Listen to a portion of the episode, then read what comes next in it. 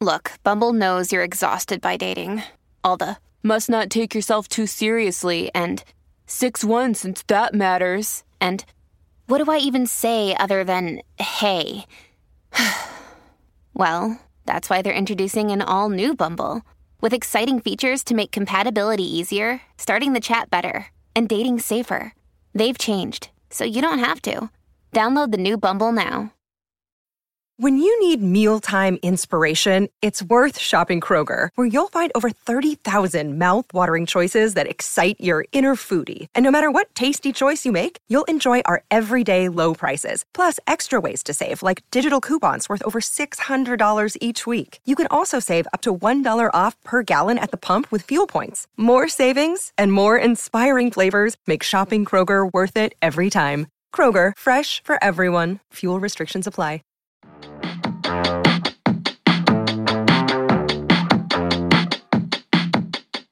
Hello, everyone, and welcome back to another episode of Morgan's Pop Talks, breaking down the biggest Hollywood headlines in reality TV and pop culture. First and foremost, I hope you all had a wonderful Thanksgiving. I know I did. It was so relaxing. We didn't do anything. Ugh, isn't that the best?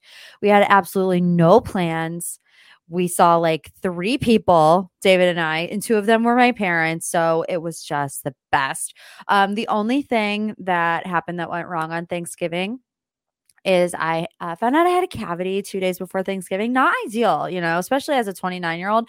I don't know what kind of stigma around cavities I've created in my head, but I thought that 29 year olds didn't get cavities. I thought that was only for like children, but I have been quickly educated on the fact that 29 year olds can in fact get cavities and I have them. So I went to the dentist. Dentist, ugh, just a horrible experience no matter how old you are, no matter how many times you've been to the dentist. And then I get done at the dentist and she tells me she can't fill my cavity until April.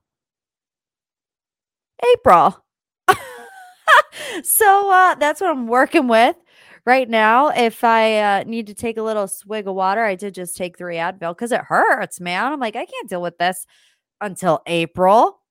So send T's and P's for your girl. But listen, if that's the biggest life stress that I have at the moment, then we are good to go. Um, something else that I should probably tell you. We have so much to get in today. I don't know why I'm going on a rant about my cavities, but um, also, I should tell you because it's kind of been on the internet, but I don't think that I've officially said that David and I had to um, postpone our wedding. Oh, I hate it. I hate it. As you know, my lovely fiance is not American. He's South African and British. He has a dual passport for both of those countries, doesn't have an American passport, is not a citizen. So we're waiting on his visa. Um, when we got engaged, we were told it would take six months for him to get his fiance visa.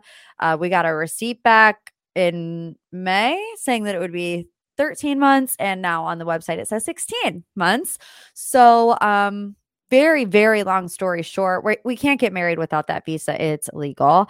Um, we also can't have a celebration you know like we we can't keep our august 18th wedding day and just not have a ceremony because it could be considered visa fraud. And that's not what you want to do going into a marriage if you want to ensure that he's able to stay here forever, which is what we want. So, just send some T's and P's on that front too.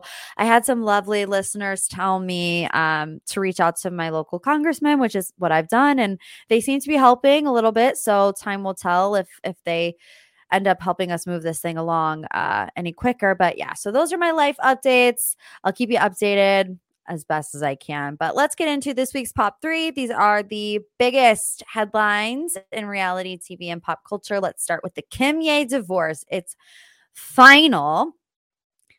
This has been going on forever. You remember Kim filed for divorce in February of 2021.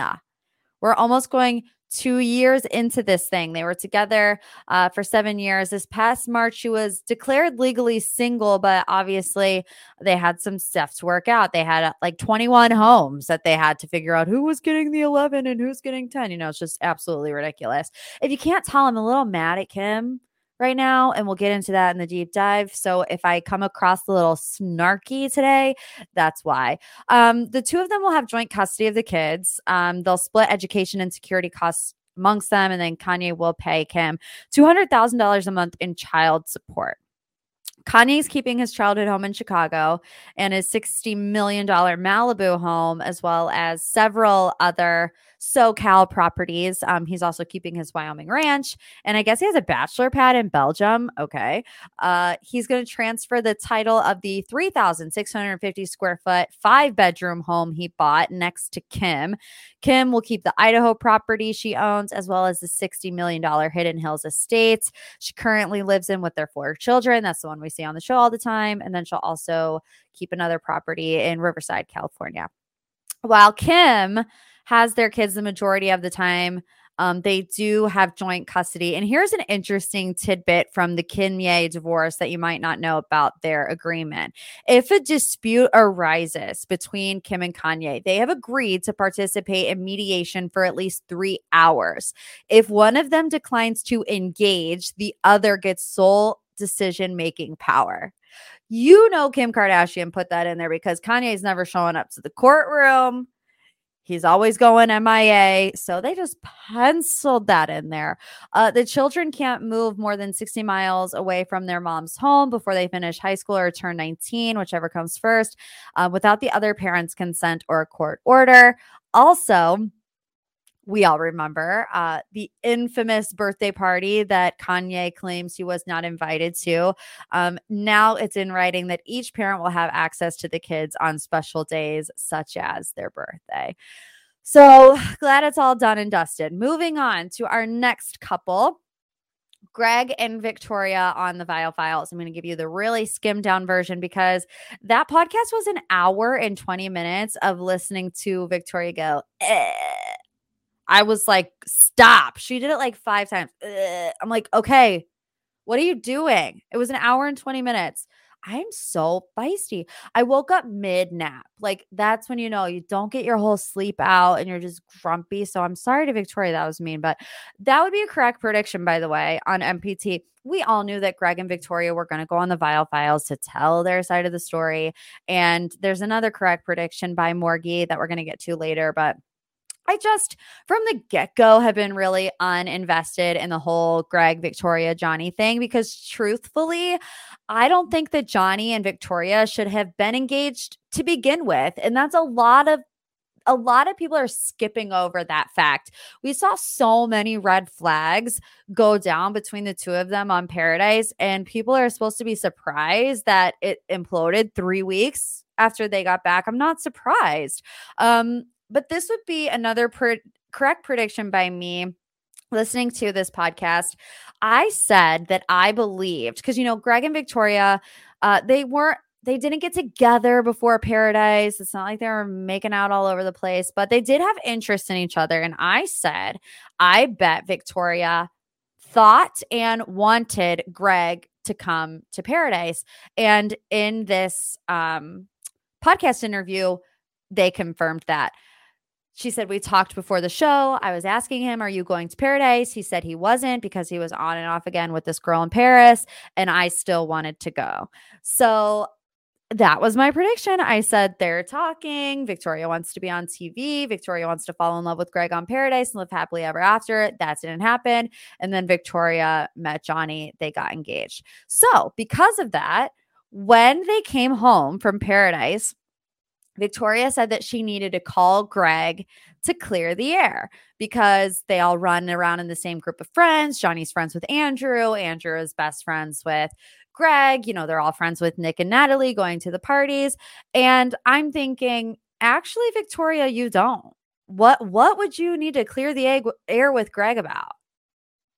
If you should be clearing the air to anyone, it should be your fiance, Johnny. Like, what are you going to say to Greg? I know we talked for two weeks before Paradise, but I got engaged and I hope everything is cool. If it is what you say it was, and it was only you two talking, you don't owe him that. You guys were never anything more than friends. Why would you owe him any sort of explanation?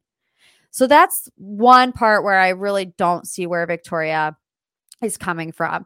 She does talk about this um, big explosive fight, and we've gotten snippets of it here and there. They were at a happy couples weekend, which is where um, Bachelor Nation stars go to be like incognito and spend time together while the season is either getting ready to air or airing. And that's when um, Johnny called her the bleeping bleep, and she admitted to throwing the wine glass. She did not admit to throwing a wine glass at Johnny, which was the narrative that was put out there by Reality Steve. Um, but she did say she opened the door. Johnny was outside and she threw the wine glass outside and it combusted. She's like, Look, I didn't want to be in a toxic relationship. If you have this guy calling me a bleep and bleep and I'm throwing wine glasses, we need to go our separate ways. And I 100% agree with her in that you're allowed to break up with somebody because the relationship is toxic. It doesn't matter if it's one week, two weeks, three weeks. Like they clearly weren't good together. And, you know, she wanted out of that relationship. She said they called off the engagement, but still went to couples therapy. Uh, they were still trying to work it out. Although Victoria says she was done and checked out of the relationship long before Johnny was. And maybe that's where there was some confusion to where she thought, you know, she made it clear that things were done and dusted, but Johnny maybe needed more closure and she wanted to give him that. So, you know, I've been there with uh my some of my ex-boyfriends where it's like um you you say to yourself, "Oh, if I could just say this one more thing to him, maybe I'll feel better about us breaking up." Or if I can just get this off my chest, maybe things will be better. Um so she said maybe Johnny was feeling that way and in some way keeping his own hope alive, but to her, it was done. She also said she felt misled by him on the beach about his job, his goals, him wanting to be engaged. So she was saying on the podcast that uh, his story about his job kept changing. It was he owned a bar, then he managed a bar, and then they got home and he was only bartending, and then he wasn't there at all. He wanted to be a rapper. He was in real estate. She said he didn't really know what was going on, um, and she said, you know, I wanted to support him in whatever it what whatever his passion was, whether that is real estate, whether that is owning a bar. But she just said that his story kept changing, um, and that he wasn't set in his career she also said she was surprised by watching Gabby season back about him not wanting to be engaged. Um, this also I don't get because as a viewer, we all saw that Johnny didn't want to be engaged, right? He said it multiple times. Like, did she just miss that part of the conversation? Did she not hear it because she didn't want to hear it? Which goes back to my original point. These two had no business being engaged from the jump. Talked about it last week on the podcast when Johnny's saying, I hate who I see when I look in the mirror. I'm my own worst enemy. Does not sound like somebody who A needs to be on reality TV and B needs to be engaged to somebody.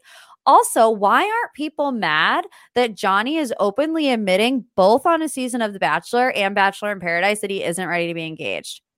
I mean, wouldn't any other time, it's this guy's here for the wrong reasons, but you hear none of that. This whole situation just really aggravates me. So, um, she said that they called it quits officially on September 20th. She called Greg. They spent the night. Uh, timing was off between the two of them. They were texting for weeks. And then that trip to Rome, which happened at the end of October, is when they officially got together. Okay. So, I mean, it is what it is take it or leave it at this point. You know, she said I should be able to move on from a toxic toxic relationship and I agree 110%. I just don't believe that she didn't know that he was not ready to be engaged because we all knew it.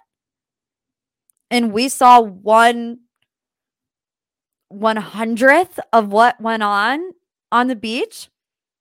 Did they just take every every little snippet of Johnny saying he didn't want to be engaged and put it into our hour episodes? Because it's like if it's clear for us and we only saw one percent of what happened on the beach, I just have a hard time believing that it wasn't clear for Victoria, and she made it clear that she wanted to be engaged at the end of this. I'm just wondering why. And there's the tea on that. Okay, coming in number three, and this story literally broke as I sat down to start recording the podcast. So I'm sorry if it's all over the place because I have no notes and I'm literally just going off of this page six article. Um, Married Good Morning America hosts TJ Holmes and Amy Robach allegedly had a months long affair. So this is very juicy, very interesting. Um, so it says Mary GMA co anchors TJ Holmes and Amy Robach left their partners after an alleged months long affair, page six has confirmed. A source close to page six said their romance began in March around the same time they were training together for the New York City half marathon. Uh, the repair who or the, the pair who reportedly left their spouses in August were spotted canoodling in bars near ABC News back in May. And then, according to one staffer, the couple has gone to extreme lengths to hide their affair. This source says they have a very cozy relationship on air, but that is what is expected. But they were very careful behind the scenes to keep their affair a secret. The producers at Good Morning America are shocked to hear that they are having an affair.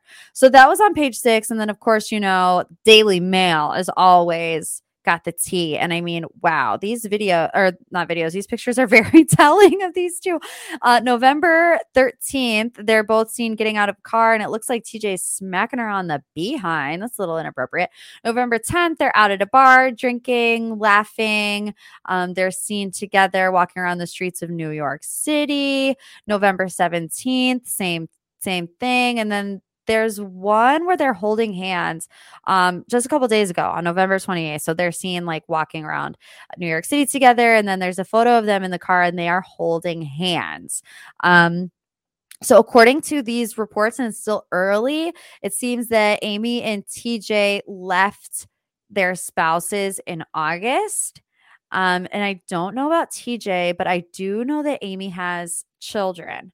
So, Oh, scandalous. Scandalous. I always just find it so um shocking I think when when people in such high places have affairs like Good Morning America because they come across as like just these wholesome all-American news reporters that have their whole life together and really they're just cheating on their um husbands and wives so that's interesting. Okay. Oh, it's going to be another deep one today. Take a deep breath because oh, I talked about this earlier this week on my Patreon uh, about Balenciaga, and we're getting into the deep dive now. Um, if you listen to that, it was just all my initial shock, uh, but we're really going to dig deep into it now with uh, key players behind the scenes you know the the parents involvement what's going on with kim kardashian so let's get to our deep dive question this week it comes to us from becky Hey Morgan, I love a deep dive on the Balenciaga scandal. I feel like more and more stuff comes out every day and it's getting really disturbing. Do you think Kim will ever actually cut ties? Love the pod and love you like a sis. Thank you, Becky. Love you like a sis, as always. By the way, before I dive into this, because I'm just going to be a little shameless for a second, you know, Spotify Wrapped came out yesterday. So if you have MPT on your top podcast and you want to post it on your Instagram story, like do it because I'll repost it and it makes me happy. Okay, let's get into it. The deep dive all about Balenciaga. We're starting from the beginning. We're going all the way down what celebrities you need to be mad at, uh, what Kim Kardashian is doing, the work. So, Balenciaga initially was under hot water for two campaigns. One ad, the first ad, included a child model standing with a teddy bear that was wearing black leather and chains um, that a lot of people said looked like BDSM apparel. It's funny because in Balenciaga statements, they're like, uh, you know, people have labeled this BDSM apparel. Nope, it's leather, chains, harnesses. It's BDSM apparel. Um, so that was like strike one, right? Everyone was like, what the heck is this? Strike two, even weirder. Um, there was a campaign, different campaign, that included a pile of legal documents, one of which included the text of a Supreme Court decision related to um, the distribution of child pornography. The two ad campaigns in question were Balenciaga's Christmas 2022 campaign, shot by photographer uh, Gabriele Galimberti and the spring 2023 campaign shot by Chris Maggio. So, two different campaigns, two different sets, two different set designers, two different photographers. So the Christmas campaign was the one featuring the teddy bears in that S&M style leather gear. The bears are actually plush handbags that Balenciaga sells in the shape of teddy bears. Uh, the leather straps, you know, it just it's weird. I mean, you look at it and it's weird and I, I, it's so hard to navigate this conversation, honestly, because even uh, when I first saw this, I was like appalled. I still am. I'm disgusted. It needs to just be done and dusted. But then you have people out there that are like, oh, people are over exaggerating. And you start to question yourself. And it's like, because I have thought about this non-stop since it happened. What was it? Like a day before Thanksgiving, two days before Thanksgiving. And by today, I'm like, am I over exaggerating? And then I'm like, no, you are not over exaggerating. If you're pissed about this too, you're not over exaggerating. So don't let that seep into your brain, especially this ad is not the product is not for kids. The product is for adults. So why is the main focus of this Christmas campaign a child, right? So people are asking, what about the parents? What were the parents doing? there was this one article that came out, I believe it was in the Daily Mail, of one of the parents saying, uh, uh, you guys are blowing this out of proportion. My kid had a great time on the set. Well, the parents actually work for Balenciaga. So it's not like these um, child models were uh, at a casting call and whatever. They're literally Balenciaga employees, which I think is a little bit um, maybe. I guess they would just be more susceptible, right? Like if if somebody works in Balenciaga and they see what's going on and they've been around it for how many years, like, yeah, they don't mean anything by it or whatever. Maybe they do know what's going on and they just don't care the photographer spoke out in that campaign and said, I'm not in a position to comment Balenciaga's choices, but I must trust that I was not entitled in whatsoever manner to neither choose the products nor the models, not the combination of the same. As a photographer, I was only solely requested to lit the given scene and take the shots according to my signature style. His signature style is photographs of most of them that I have seen are kids with children's toys around them. I have seen some uh, of his photos. Honest, you want me to be 100% with you? The only other one that I've seen is like an adult surrounded by guns, like big guns. So, I mean, make of that what you will, but the direction he said the direction of the campaign and shooting are not on the hands of the photographer. Okay. So then we get to this spring campaign and it features an upcoming Balenciaga Balenciaga collaboration with Adidas.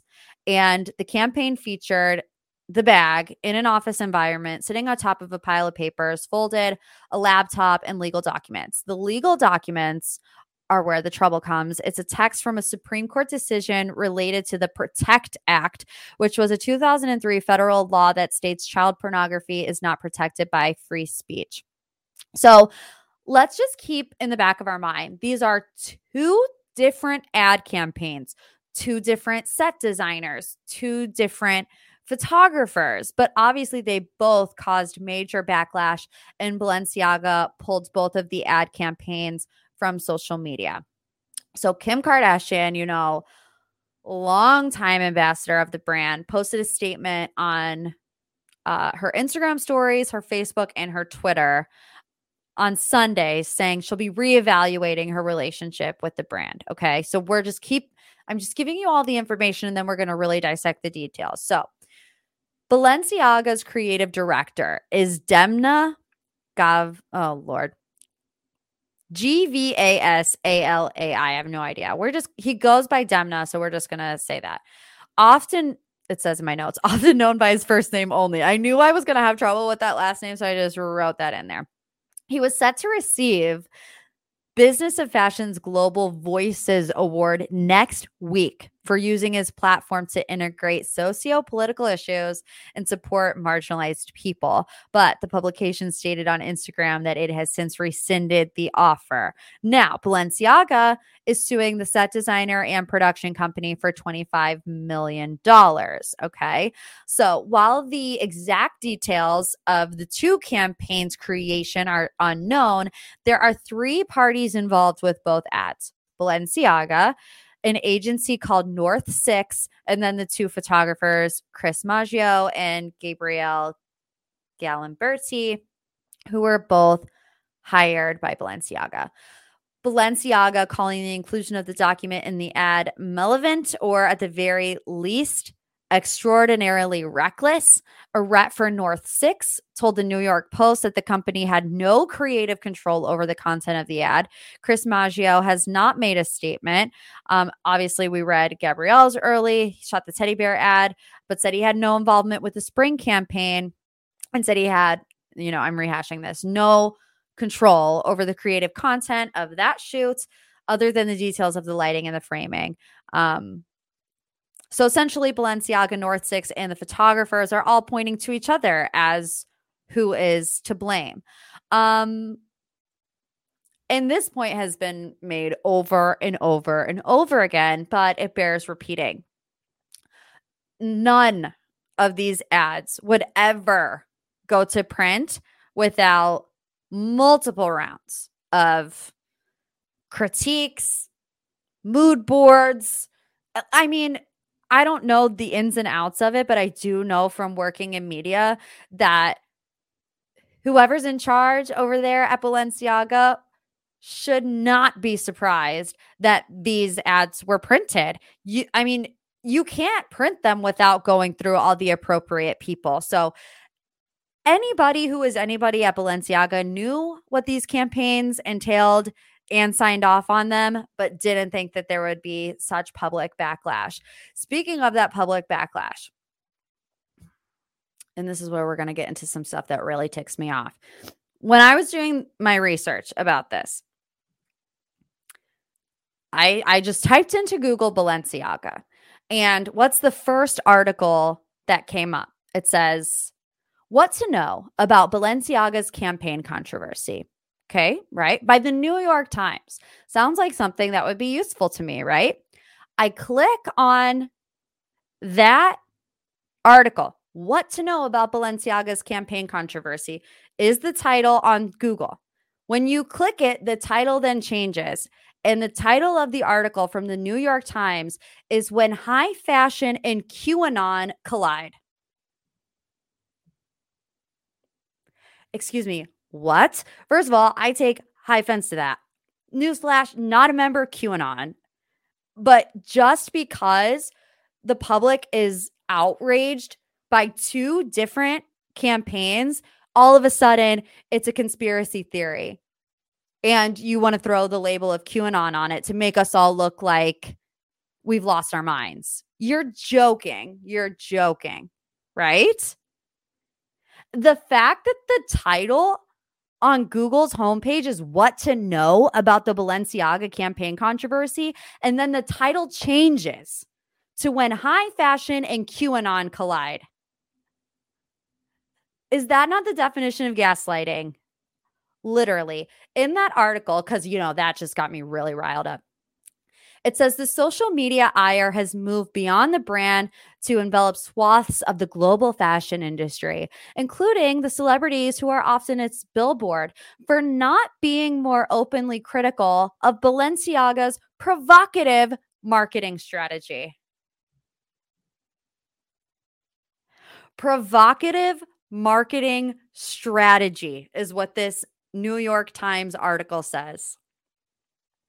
I'm just going to let you chew on that and and formulate your own opinion. So, who is Lotta Volkova? This name has also been thrown around a lot lately. She's described as the coolest stylist in the industry by Vogue and given the it girl moniker by Dazed.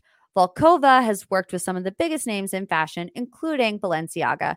She grew up in Russia, spent some time in London, but it was when she teamed up with Demna, creative director of Balenciaga and co founder of Vetements, that Volkova became the darling of the fashion world. Her Instagram is now private, but it wasn't when the scandal broke. And in screenshots obtained by the Twitter user Curious Light, Lotta Volkova posted a lot of interesting things on her Instagram lots of teddy bears, lots of blood soaked interiors, lots of hunted children. Okay. So that's the type of person that's pulling the creative strings behind the scenes at Balenciaga. With that in mind, let's take a closer look at what was in these campaigns, starting with the kids and the teddy bears. First of all, there's there's wine glasses and dog collars and duct tape. All just things that should not be in an advertisement with young children. These children looked like they were four years old. The teddy bears, you know, they there's this this uh, what is it like the I think it's a panda eyes where it's like the teddy bears have black around their eyes and if you google it it's like that is a sign of children that have gone through traumatic experiences and and like i said these are all things that are being thrown out there you can believe whatever you want to believe. Um, sometimes when things aren't like glaringly obvious, I question it like like that. I think I don't know. I don't know. What is what one thing is that is glaringly obvious is this yellow duct tape that's on the ground in this ad. And it's the yellow duct tape that Kim Kardashian wore around her entire body that says Balenciaga. However, in the photo, you can only see part of the text on the duct tape. And it says B A A L, which is not how you spell Balenciaga. Balenciaga is B A L E N, whatever, whatever. So people were like, what is B A L L? What is ball? Well, you look it up and Baal is a god worshipped in many ancient Middle Eastern communities, especially among the Canaanites, who apparently considered him a fertility deity and one of the most important gods in the pantheon. I mean, look up the look up the images. It's satanic, and I'm not afraid to say it. When Baal's mentioned in the Old Testament, most references point to a singular pagan deity a fertility deity. And no, it's not an accident. Do you think that Balenciaga is going to allow something to go to print that has their name spelled wrong? Their name. I'm sorry. There's so many coincidences. One thing is a coincidence. Multiple things are a strategy and there's also, you know, when when that all came out and then they came out with other ads to replace it. You know, you've seen the one where they're in the office setting and there's somebody's um what is it? It's like a diploma of whatever. And the name on the diploma, you look it up, and that guy's into weird stuff too when it comes to children. It's like one time you can chalk it up to maybe being an accident. Two times, three times, four times, every time you look at this picture, if you see something else that makes you raise your eyebrow, it's not a coincidence. And the New York Times is not going to label people QAnon conspiracy theorists because we're looking at what is in the ad. We're looking at what you have put in front of our faces. And at the end of the day, if you want to believe it or not, these things happen. They happen in basements, they happen in high, powerful places, they happen on Jeffrey Epstein's island. They happen, whether you want to believe it or not, whatever. So then this brand in the New York Times and even Kim Kardashian expects expects this go, oh, it was a mistake. It's okay. It's okay. It was a mistake. And I've been trying to figure out why I am the most upset with Kim Kardashian. There are other celebrities out there that are tied to Balenciaga, Nicole Kidman, Salma Hayek, Bella Hadid. no one has spoken out against them except for Lala Kent. So I'm sitting here trying to wrap my brain around why am I most upset with Kim? And what I found is I think it's because for the past 15 years, the Kardashians have begged us to buy in buy into their shows, buy into their relationships, buy into their drama, buy into their products, buy into them as people. And I have. I've watched all the shows, I've celebrated their victories, I've watched them deal with their struggles, I've felt them in their pain because they asked us to, and I bought into it. And now, based on her statement, it seems like Kim Kardashian is asking us to let this one slide. This perverse, deliberately inappropriate brand slide. And why? Because she cashes their checks? And to me, that feels like a major disappointment. And honestly, to me, it feels like a reality check that while these people are on this reality show and you feel like you know them, you actually don't. You know nothing about these people. You don't know their moral values. You don't know what they would stand for when push comes to shove. Do I think it's Kim's fault? No. Do I think Kim even really owes us an apology? No, she didn't she didn't do the ad. She wasn't in the ad. She wasn't the creative director. But is she a walking billboard for Balenciaga? Yes. And you can't pick and choose when you want to be the face of a brand. If this was Hailey Bieber and she was the face of Balenciaga and she would post it on her Instagram every other day, just as Kim does, I think people would have the same reaction to Hailey Bieber that they are Kim Kardashian. How does she even move forward from this with them? She's revaluating their relationship. She doesn't need their money. She's a billionaire. She knows every time she posts a photo on her Instagram in Balenciaga, she's going to get annihilated for it. Her team are out there deleting comments left and right. You know how I know? Because I left one and it was deleted. I know we say we're above it. I and for the most part, we are. But I was feeling spicy. You know why? She posted this stupid picture of the stuff that's in her house. And I'm like, read the room, Kim, which is what I said. An hour later was deleted. I'm like, whatever, do whatever you want. But to me, it just shows you where her headspace is. I saw this TikTok and this guy said, if you walk into a house, let's say you go on a date with this guy, you walk into his house afterwards, you see the photo of that campaign hanging on his wall, the photo with the kids and the teddy bear. What do you do? Do you reevaluate the relationship or do you run for the hills? You run for the hills. So, back to Becky's question Do I think that Kim Kardashian will cut ties with Balenciaga? I think what Kim is doing, what she's actually doing, is waiting for the current creative team for Balenciaga to all be fired. Demna, Lotta, whoever else turned Balenciaga into Hot Topic, like a, a satanic Hot Topic. I think she's waiting for all of them to be wiped out. Balenciaga in my Patreon, I said I think Balenciaga is done. I I hope that they are. But these are powerful people with a lot of money and a lot of influence and a lot of power. So, if they have a bit of a rebirth, would the would they be able to come back from this?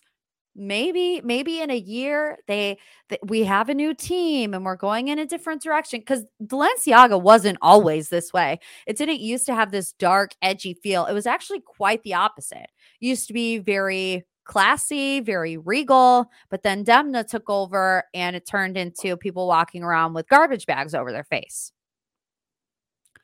So, whether all of this is just gross neglect or definitive choices, I mean, you can make your mind up about that.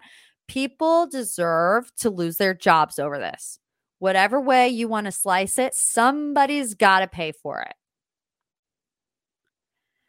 And I just wish that I honest to God don't know what I wish Kim would do.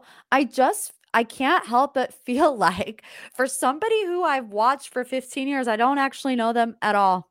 And it's a, a big reality check for us all, I think. So let's just wrap it up there.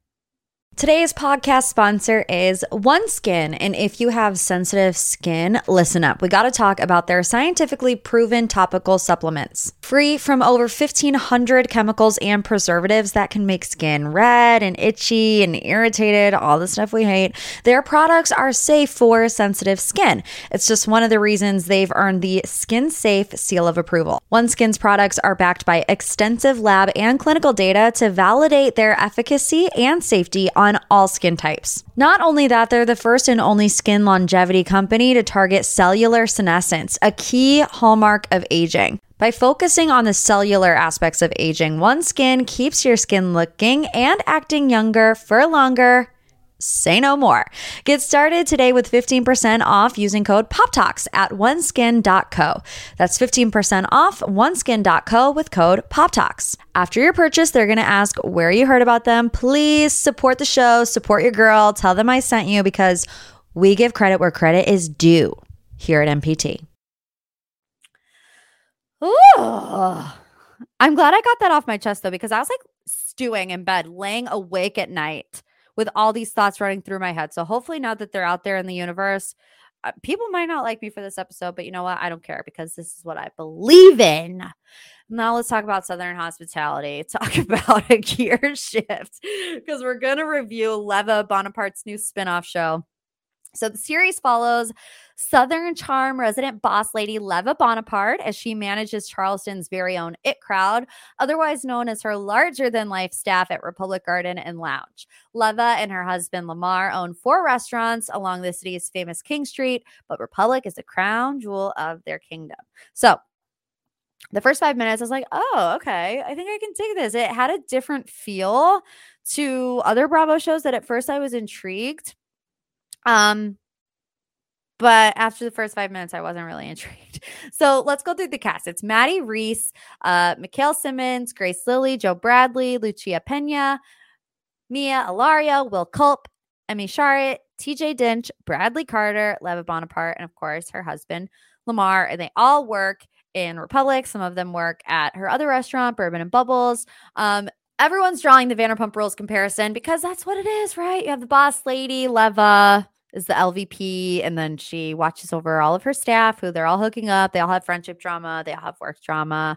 Um, when I I did a review on uh, Instagram yesterday, and I was like, you know, I think I liked it, and then I woke up today, and I was like, I don't want to watch another episode. so I think that actually tells you it felt to me not like a Bravo show. It felt like an MTV show. And maybe they're trying to get Gen Z involved, coming up with these younger shows, but it also doesn't feel very like Charlestonian.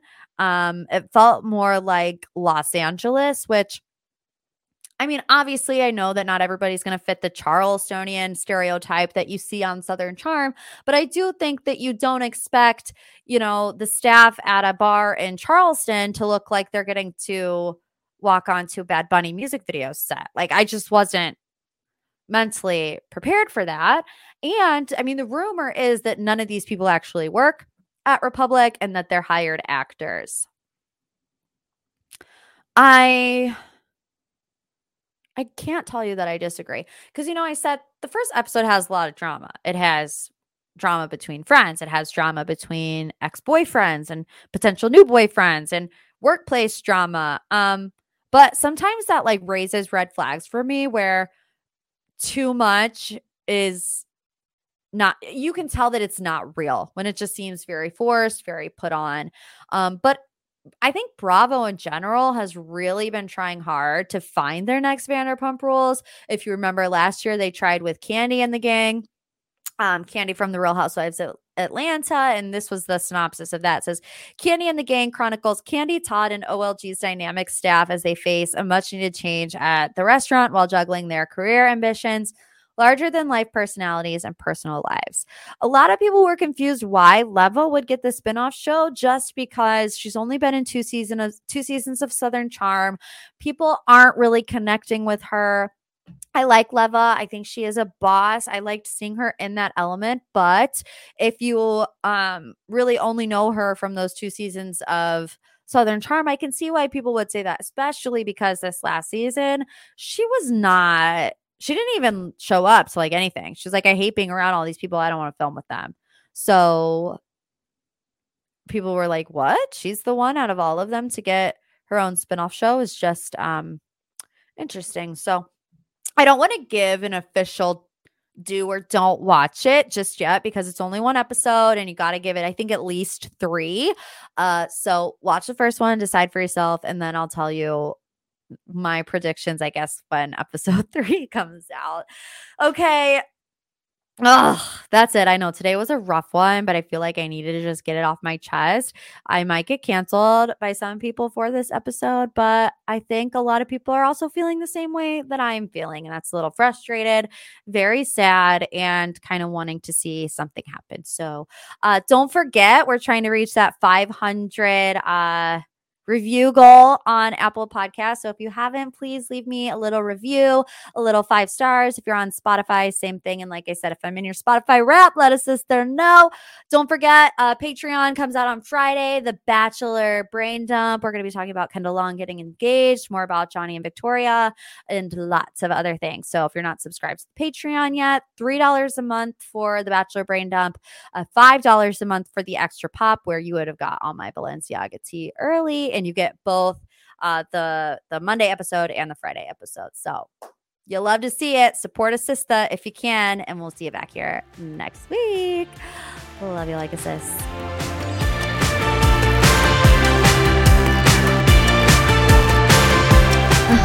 Media Production.